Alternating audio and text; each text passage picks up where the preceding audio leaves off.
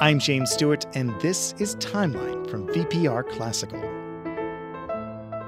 We celebrate Chopin's birthday on the first day of March and JS Bach's on the last. So, on Timeline, we'll be spending this month exploring the life and music of these two influential composers. In February, I had the pleasure of hosting a concert at Vermont Public Radio's Stetson Studio One with pianist Paul Orgel. Paul was presenting an evening of musical pairings, putting together selections from J.S. Bach's Well Tempered Clavier Book 2 and Chopin's Nocturnes. I was honored to be a part of that evening, giving some insights into the composers and their music. Here are some highlights that I wanted to share with you. There are some things that just naturally go together, right? Peanut butter and jelly, macaroni and cheese, and for those with a more sophisticated palate, maybe an aged sharp Vermont cheddar and an earthy Pinot Noir. I have to admit, I had to look up that last one. Um, the idea of these kind of pairings is that you take two things that seem quite different from one another, you experience them together, and you see how they contrast and complement each other. Well, that's what we're doing musically tonight. We're taking these two composers' works, separated by a century and philosophy and geography and style, and we're placing them side by side and listening to them together. And I believe we're going to hear something rather new and unique as a result.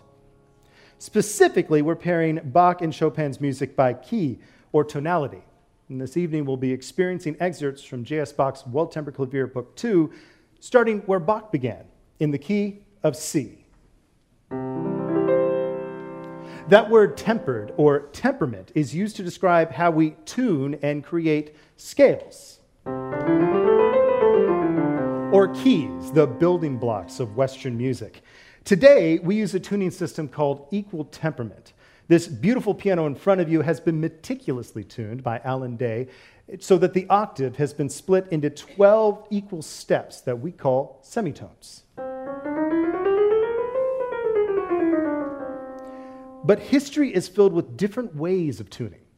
In Bach's day, the standard was mean tone temperament, and the limitation of that system meant that a single keyboard could only play in five or six related keys. That meant that you would have to have multiple keyboards in order to play in all of the keys that you would want to. The well tempered clavier was Bach's way of writing a piece that one keyboard could play in all the available keys 24 of them, 12 major and 12 minor. It was a revolutionary idea. I doubt that Bach ever intended the well tempered clavier to be a concert work as we'll hear performed today. In fact, in Bach's own words, he wrote this work for the profit and use of musical youth desirous of learning, and especially for the pastime of those already skilled in the study. Well, that's certainly not true of Chopin's nocturnes or night pieces. These are works that are meant to fill a concert hall and be played by a master. Chopin wrote 20 of these pieces, or 21, depending on how you count them. The nocturne was a salon genre that was invented by Irish composer John Field, but it was perfected in the hand and the imagination of Frederick Chopin. These works are full of emotional depth in which many hear the influences of vocal writing, especially Italian opera arias. You can learn more and hear all of Paul Orgel's performances from that evening right now at vpr.org/classical.